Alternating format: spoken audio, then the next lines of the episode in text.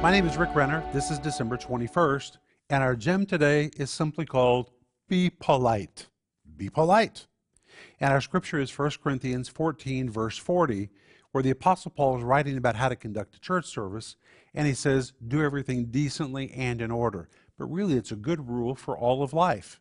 And I want to look at those words decently and order. I'm going to read you from Sparkling Gems number two. The word decently is from a Greek word which describes something done properly as opposed to improperly. The word order describes something that's well organized, orderly, well planned, but it was particularly used to describe people that were respectful, deferential, courteous, accommodating, well mannered, and polite. That's really what it means.